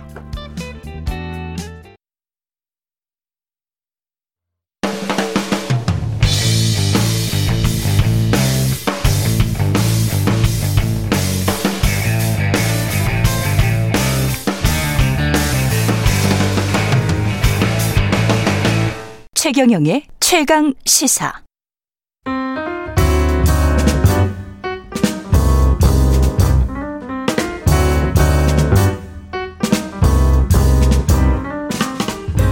더 나은 미래를 위해 오늘의 정책을 고민합니다. 김기식의 정책 이야기 식센스 김기식 더 미래연구소 소장 나와 계십니다. 안녕하세요. 예, 안녕하세요. 부동산 계속 우리가 부동산 이야기 많이 하네요. 네, 네. 어쩔 수가 없는 것 같습니다. 음. 방금 전에 이제 김병우 의원 같은 음. 경우 재산세 음, 음. 그 위에 상단이 너무 그 좁게 돼 있으니까 음, 음. 그거를 뭐 지금 부동산 가격이 많이 올랐으니 쭉쭉 높여서 12억, 음. 15억 구간도 만들고 20억 구간도 만들고 뭐 30억 구간도 만들고 그렇게 하자. 네네, 네, 그러면서 네. 이제 재산세를 전반적으로 뭐 한 15% 줄이자. 네네, 이런 네. 이야기인 것 같아요. 네, 네. 그리고 이제 종부세 완화 이야기도 좀 나오고 있고. 예, 예. 뭐 김병호 의원 지역구가 분당이니까 심정이 이해가 되고요. 정자동 쪽이뭐 그쪽이 아파트 가격 좋아요. 예. 네. 늘 개혁을 얘기하던 저 정청래 의원도 네. 어, 재산세 낮추자라고 네. 하는 건 마포구가 지역구니까 역시 아. 지역구의 이해관계로부터는 마용성 의원들이 자유롭지 마용성. 않은 건데요. 예. 좀 냉정하고 객관적으로 먼저 종부세부터 보면요. 예. 종부세를 놓고 또 참여정부 말기처럼 그 음. 세금 폭탄론 얘기 나오면서 또 정부 흔들기를 하고 있는데 객관적으로 보면요. 예. 이게 세금 폭탄인지 한번 청취자께서도 예를 들어서 대표적인 강남의 대치동 음마 아파트 뭐한 그 서른 평대 초반 이른바 예. 84제곱미터의 경우에 작년 한 해 그 한 19억 4천만 원에서 24억 5 8천만 원으로 올랐거든요. 그러니까 한 음. 5억 4천만 원이 늘어난 거예요. 그러니까 예. 정부 발표 이 실거래가 조사를 해보면 실거래가가 5억 4천만 원이 그 지가가 상승을 했는데 집값이 상승했는데 예. 세금은 얼마가 늘었냐면 670만 원 정도에서 음. 990만 원 정도로 한 320만 원 정도 늘은 거예요. 종부세까지 포함해서. 네. 근데 예. 를 들어서 지금 만약 그거를 5억 4천만 원을 소득세로 내야 된다. 그러면 아마 세율 42%를 적용해서 한 2억 3천만 원을 내야 되는 겁니다. 그렇죠. 소득세로 자, 그렇죠. 예. 이제 소위 그 아무리 뭐 10년을 그 물론 소득세를 한번 내는 거고 재산세는 음. 계속 낸다고 치더라도 그렇죠. 우리가 재산세 감면해 주는 가장 큰 구간이 이제 10년 장기 보유했을 때니까 음. 10년 동안 300만 원씩 더 내봐야 3천만 원 정도 더 내는 건단 말이에요. 그러니까 소득세로 음. 따지면 2억 3천만 원을 내야 될 거를 10년 동안 3천만 원, 한 해 한 300만 원 좀 더 내라고 하는 게 과연 세금 폭탄이라고 얘기할 수 있는 거냐. 100년 내야 3억이군요. 100년 네. 내야. 한 5억 올랐는데. 네네. 네. 네. 그러니까 재산세만 해도 그렇습니다. 예를 들어서 네. 한 9억짜리 집이라 그러면 얼마냐 실제로는 그러니까 공시가 현실화율이 한 70% 정도 되, 고요 거기다가 네. 시장 공정 가격 비율 해가지고 한 9억짜리 집이면 과세 대상 과세 기준은 한 3억 한 8천 정도 됩니다. 그래서 음. 내는 재산세라고 하는 게 한 88만 원 정도 되거든요. 예. 예를 들어서 자기 집값이 예를 들어 한 1, 2억 올랐다. 그걸 음. 만약 소득세로 환산하면은 한 3천만 원에서 한 8천만 원 정도 세금을 내야 되는데 이 지금 재산 1, 2억 아파트가 1, 2억이 늘었을 때 추가로 내는 재산세라고 하는 거 보유세라고 하는 건 한 10만 원에서 20만 원 더 내는 거거든요. 예. 10년을 내도 100만 원에서 한 200만 원 더 내는 겁니다. 그러니까 음. 그런 점에서 과연 이거를 세금 폭탄이다, 과도하다 이렇게 얘기할 수 있느냐? 우리나라가 더군다나 어 OECD 평균에 비해서 재산세가 절반밖에 안 되는 예. 재산세 보유세 비율이 굉장히 낮고요. 무엇보다 제가 좀 말씀드리고 싶은 거는 우리 사회가 양극화 문제를 얘기를 많이 하는데 양극화 중에서 지금 소득 양극화도 심각하지만 더 심각한 거는 자산 양극화고요. 예. 문제는 이 자산 양극화가 소득 양극화를 더 심화시킵니다. 왜냐하면 금융자산이나 부동산 자산에 생기는 이익이 소득으로 전환되면서 소득의 격차를 더 벌리고 있는 예. 상태거든요. 그러니까 문재인 정부나 앞으로 다음 정부도요. 음. 보유세는 끈이 계속 강화해서 이 자산 양극화에 대처를 해줘야 되는 게 맞는 거죠. 음. 저는 그런 점에서 지금의 보유세 강화 정책은 우리 사회 현실로 보면 맞는 방향이다. 음. 이 점은 분명히 해야 된다는 거죠. 부동산 가격이 이렇게 높아진 상황에서 만약에 다음 정부가 정권이 바뀐다면 네네네. 그렇게 해서 보유세를 뭐 대폭 인하하겠다고 하면 네네. 그때 민심의 저항도 또 제가 보기에는 만만치 않을 것 같아요. 네네. 이게 예. 지금은 이제 무엇보다 지금 이제 정부가 종부세나 이런 부분에서 물론 검토할 여지가 없는 건 아닙니다. 예를 음. 들어서 지금 9억이라고 하는 기준이 2009년도에 만들어진 기준이니까 13년 동안 그대로 있다라는 점에서는 예. 앞으로 그 종부세 기준을 일부 점진적으로 상향해 갈 수는 있는 건데요. 음. 지금 과연 지금 당장 그렇게 해야 될 거냐? 왜냐하면 우- 이 정부가 취한 소위 보유세 강화 정책에 실현되는 게 올해 6월부터 적용이 되는 거거든요. 그러니까 예.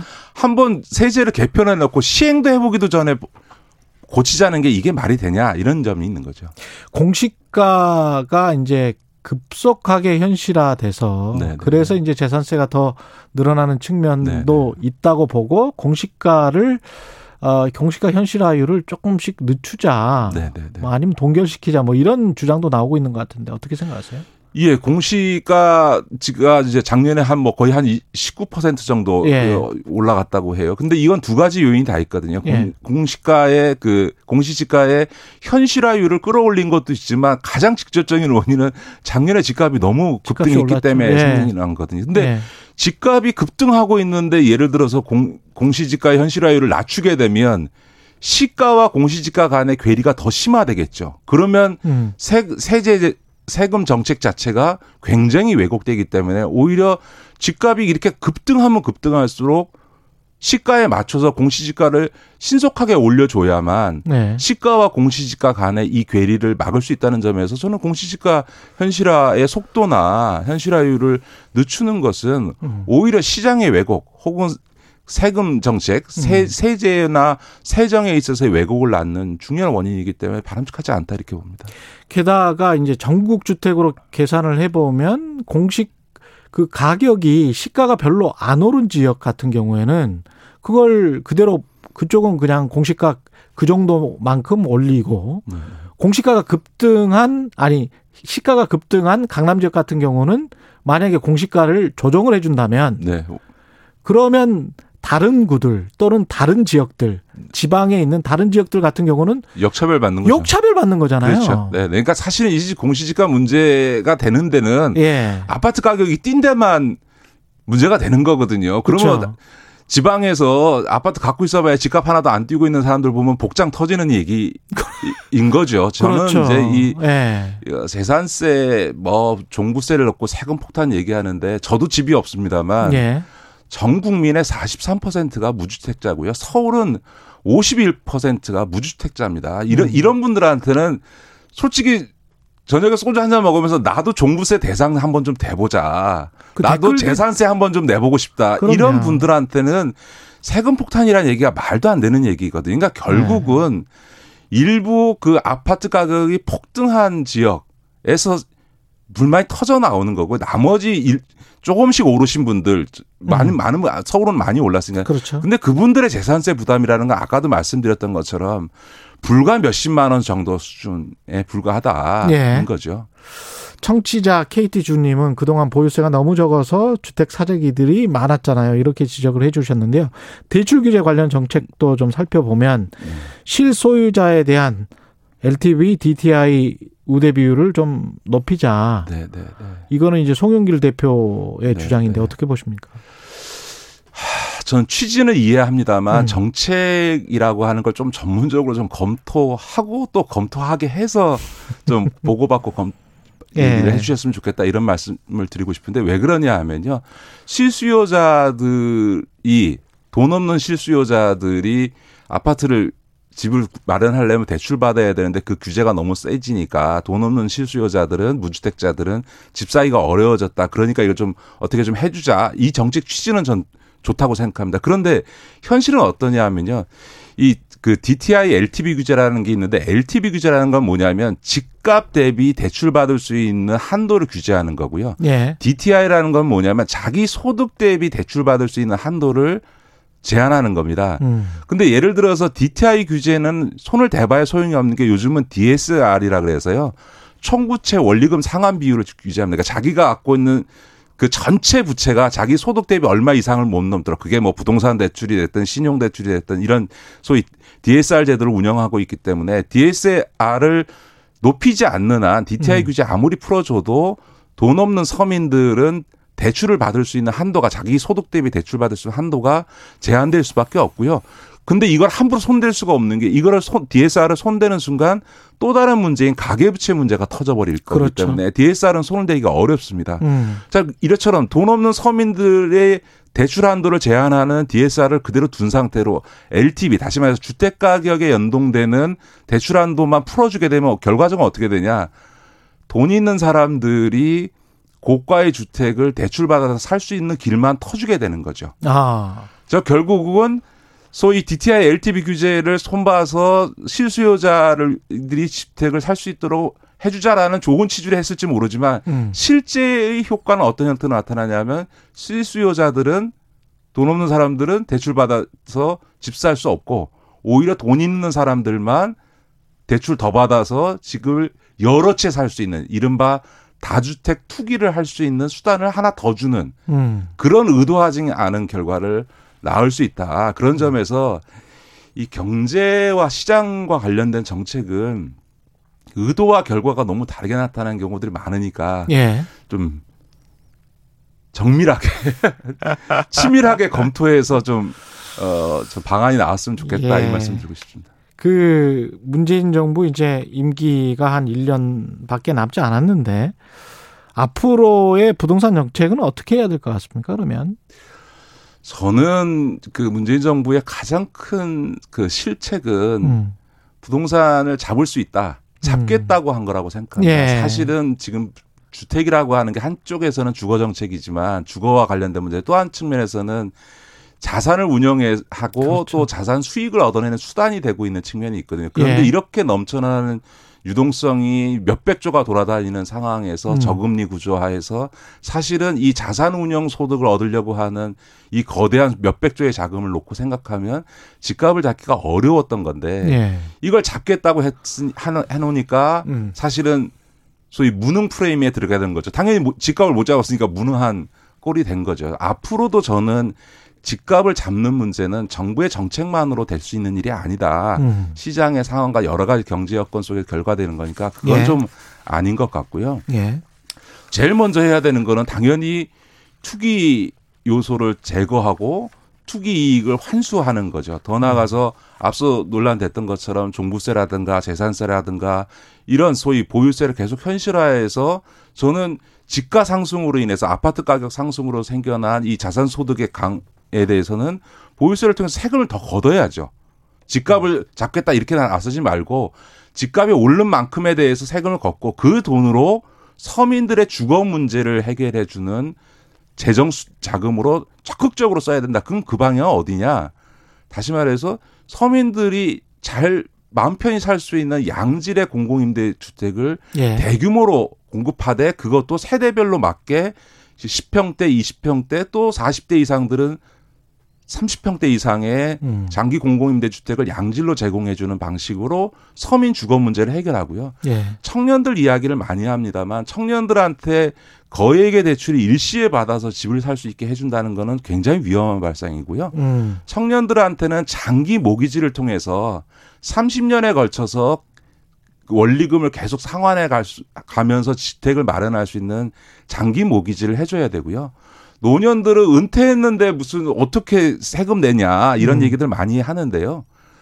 지금 문제가 되는 거는 우리나라 노인들 중에 70대가 우리나라 전 세대 중에서 가장 많은 주거를 주택을 갖고 있고요. 예. 80대만 하더라도 30%가 넘는 주택을 가지고 있습니다. 그러니까 이 주택을 주택연금으로 소위 영목이지로 가입해서 맞습니다. 이걸 갖고 예. 생활도 하고 세금도 내게 해주면 되는데 핵심은 이 주택연금의 가입 자격이 지금 9억으로 제한되어 있는데 음. 이 9억을 10억, 15, 15억으로 늘려줘서 음. 소위 집 하나만 갖고 있는 고가주택 그 자들이. 은퇴자들이 음. 종부세를 낮춰주는 게 아니라 주택연금 가입 자격을 주어서 음. 이분들이 주택연금을 통해서 문제를 해결할 수 있도록 예. 길을 터주는 게 맞다. 저는 그렇게 봅니다. 그게 소비 진작이나 경제 활성화에도 오히려 도움이 될 것. 같습니다. 예. 아, 시간이 좀 부족하네요. 다른 거 다 물어봐야 되는데. 말씀 감사하고요. 지금까지 김기식 더 미래연구소 소장이었습니다. 고맙습니다. 네, 고맙습니다. 청취자 8914님, 집으로 돈 버는 신화를 깨합니다. 이렇게 말씀하셨고요. KBS 일라디오 최경련의 최강시사 듣고 계신 지금 시각은 8시 45분입니다. 최경영의 최강 시사는 여러분과 함께합니다.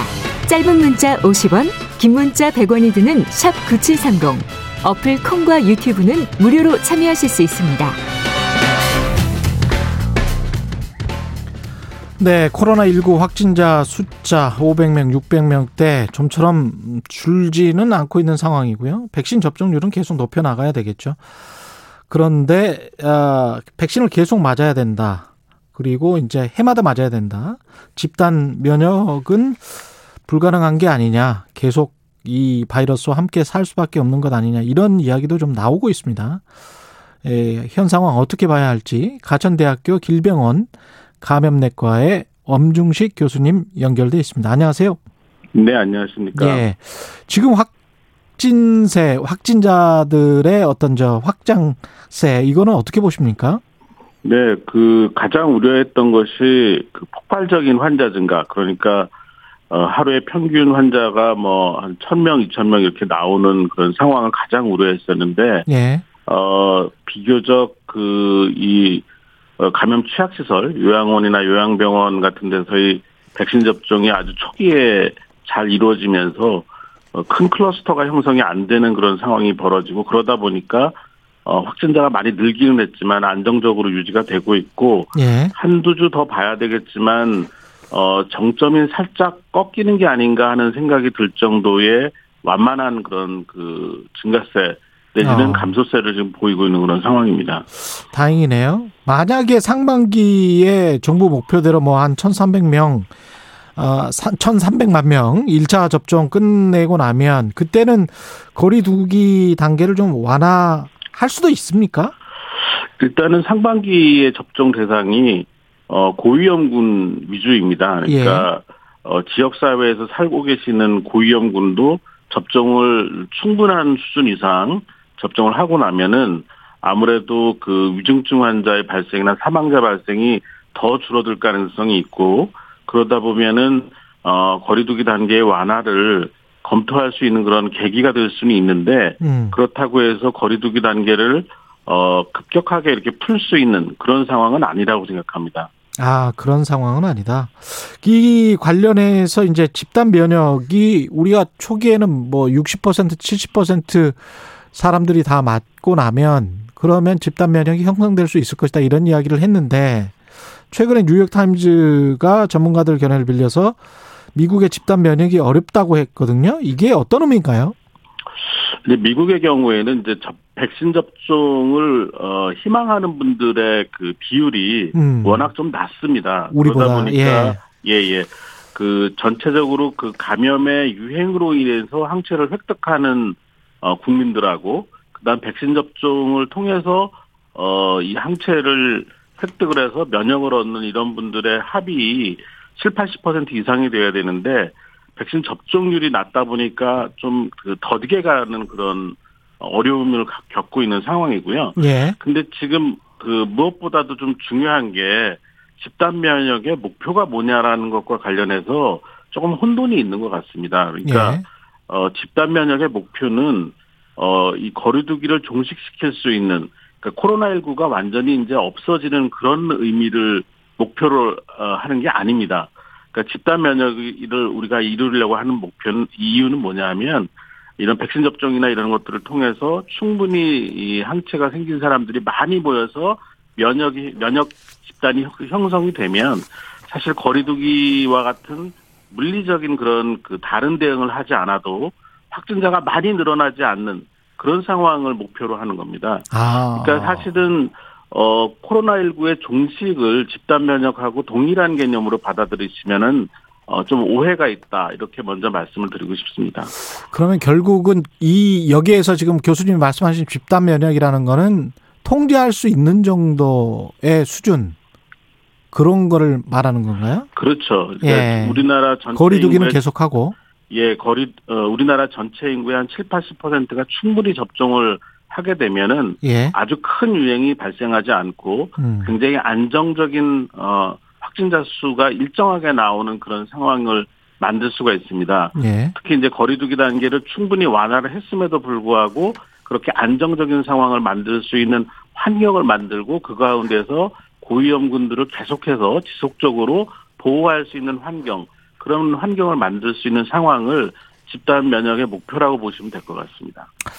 변이 바이러스 이야기를 많이 하는데 이게 위험성이 어느 정도인가요? 감염력이랄지 치명률이랄지 이런 게. 어, 치명률은 그 크게 차이가 나는 것 같지는 않습니다. 아직까지는. 예. 그런데 이 변이 바이러스들의 가장 무서운 점은 전파력이 점점 강해진다는 겁니다. 음. 그러다 보니까 워낙 빠르게 많은 사람들에게 감염을 일으키다 보니까 일정한 그 비슷한 치명률을 보이더라도 100만 명이 감염됐을 때의 사망자 수와 1000만 명이 감염됐을 때의 사망자 수는 어, 완전히 달라지는 거지 않습니까? 한 10배 예. 이상 차이가 나게 되는 거니까 치명률보다는 전파력이 강해서 마- 어, 많은 사람들이 감염된다는 점 그리고 또 하나는 이런 변이 바이러스가 나올 때마다 이 기존에 개발한 백신이나 또는 이제 항체 치료제 같은 것들의 효과가 떨어질 수밖에 없다라는 점이 상황을 더 어렵게 만드는 부분이라고 생각을 하고 있습니다. 예. 백신 수급과 관련해서는 걱정을 하지 않아도 될까요? 어떻게 보세요? 그러니까 이게 그 우리가 백신의 개발과 생산을 이것도 나눠서 생각을 하셔야 되는데요. 예. 백신의 개발은 어 우리가 원하는 것보다 훨씬 빠르게 잘 이루어졌습니다. 그렇지만 이런 개발된 백신을 전 세계의 인구들이 접종할 수 있을 정도로 양산 체계를 갖추는 문제는 어 간단하지도 않고 짧은 시간에 될 수도 없습니다. 그렇기 때문에 어이 몇몇 나라 백신을 개발하고 생산을 모두 하는 나라를 일부를 빼고는 음. 상반기 동안은 그 전 세계 국가의 상당 숫자들이 공급의 문제를 겪을 수밖에 없는데 우리나라도 예외는 아닌 상황이고요. 예. 그렇지만 어, 이 계약된 대로 백신의 도입이 어, 안정적으로 된다면 어, 큰 불편함을 느낄 정도의 공급 부족은 어, 없을 거라고 예상을 하고 있습니다. 만약에 미국이 지적재산권을 일시적으로 유예를 해서 백신 생산이 전 세계적으로 가능하다고 한다면 한국은 어 백신 생산을 충분히 할 수 있는 그런 능력, 캐파 이게 있나요? 설비 같은 게? 예, 저희가 뭐 기술적으로는 어, 이 짧은 시간 동안에 양산 체계를 갖출 수 있는 능력은 분명히 갖고 있는 나라입니다. 음. 또 그렇게 된다면 예. 어, 우리나라가 우리나라 자체 생산을 해결하는 것뿐만이 아니라 뭐 아시아 지역의 그 백신 생산의 상당 부분을 책임질 수 있는 음. 어, 이런 그 국제적인 어떤 공헌을 할 수 있는 계기도 될 수 있다고 생각을 합니다. 생산 거점이 될 정도의 그 정도의 수준이군요. 근데 이게 백신 부작용과 관련해서는 어떻게 보십니까? 의사분들은? 어, 일단은 백신 부작용, 그러니까 이상 반응이 백신 접종을 하고 나면은 어떤 형태로도 나오는데 이 발생한 이상 반응이 결국 백신과 인과성이 있느냐 그렇죠. 없느냐의 문제가 어- 판단이 어려운 부분인 것 같습니다. 왜냐하면 예. 이 인과성을 판단하는 데 상당히 오랜 시간이 걸리기 때문입니다. 음. 그래서 지금은 사실 이 인과성을 판단하기 이전까지 어, 이상 반응이 생긴 분들에 대해서 적극적인 지원을 할 수 있는 체계를 갖추고 인과성과 관련된 부분을 어, 투명하게 공개하는 것이 필요한데 지금까지 확인된 인과성들을 보면은 예. 백신과 직접적인 인과성보다는 기저질환의 진행이나 아니면 다른 질환에 의한 어, 중복 현상의 착시처럼 보이는 것들이 대부분으로 알려져 있습니다. 예. 그래서 이런 부분에 대해서는 조금 그, 이, 이 이상 반응에 대한 보도보다는 정부의 발표를 조금 더 신뢰하시는 것이 더 바람직하다고 생각을 하고 있습니다. 인과성을 판단하는데 오랜 시간이 걸린다고 말씀하셨는데 인과성을 판단할 수는 있습니까? 의학적으로 완벽하게? 어, 완벽하게 판단할 수 있냐라고 물어보시면 뭐, 물론 이제 그렇지 않은 부분이 있습니다. 예. 어, 그, 분명하지 않은 영역이 있는데, 그런 음. 분명하지 않은 영역인 경우에는 백신의 인과성이 있다라고 보고 보상을 해주는 것이 바람직하다고 저는 생각을 아. 합니다. 회색 지역이 있으면 백신의 인과성이 있다라고 생각을 하고 보상을 해주는 게 필요하다. 인과성을 평가하기 전에는 그러면 보상이 가능할까요? 이게 오랜 시간이 걸린다고 말씀하셔서. 네, 지금 이 문제가 가장 어려운 부분인데 지금 현재 체계로는 선제적인 보상이 어려운 상황입니다. 그런데 예. 어쨌든 저희가 어떤 형태로 보상을 하든지 국민에게 이 보상을 하는 거기 때문에 좀 그, 어, 좀, 어, 이 인과성이 분명하지 않은 상황에서도 일단 불편함 없이 치료를 받을 수 있도록 보상을 해줄 필요가 있다고 생각을 합니다. 아, 그때 그 이스라엘은 뭐 집단 면역 다 됐다고 하면서 마스크 벗고 뭐 이랬었는데 이것도 집단 아까 말씀하시는 거 들어보니까 집단 면역은 백신을 다 맞아도 어 안 그 우리가 생각하는 지금 마스크 다 벗고 하는 그런 거는 아닌 것 같다는 느낌이 드는데요. 그러면 이렇게 계속 같이 살아야 되는 겁니까? 백신이랑 아니죠 예, 코로나랑? 뭐, 네, 이 코로나19가 아, 앞으로도 상당 기간 동안 예. 얼마라고 단정 짓기도 어려운 기간 동안 우리랑 아, 같이 계속해서 그 어, 영향을 주고받을 것 같습니다. 음. 어, 그런 과정에서 저희가 어, 이 거리두기 단계라든지 개인 방역 수칙 같은 것들을 언제 풀 수 있느냐는 결국 백신 접종을 충분히 한 다음에 우리나라의 유행 상황에 따른 어, 따른 결정이 필요합니다. 그러니까 일단은 전제 조건 백신 접종을 충분히 해야 된다는 전제 조건을 예. 어, 만들어 놓고 그 다음에 판단해야 된다. 예, 예, 우리가 어, 할 수 있는 부분에 대해서는 완화를 해가는 것이 훨씬 바람직하다고 생각을 합니다. 예, 오늘 말씀 감사하고요. 지금까지 가천대학교 길병원 감염내과의 엄중식 교수였습니다. 고맙습니다. 감사합니다. 5월 6일 목요일 KBS 일라디오 최경영의 최강시사 오늘은 여기까지입니다. 내일 뵙겠습니다. 고맙습니다.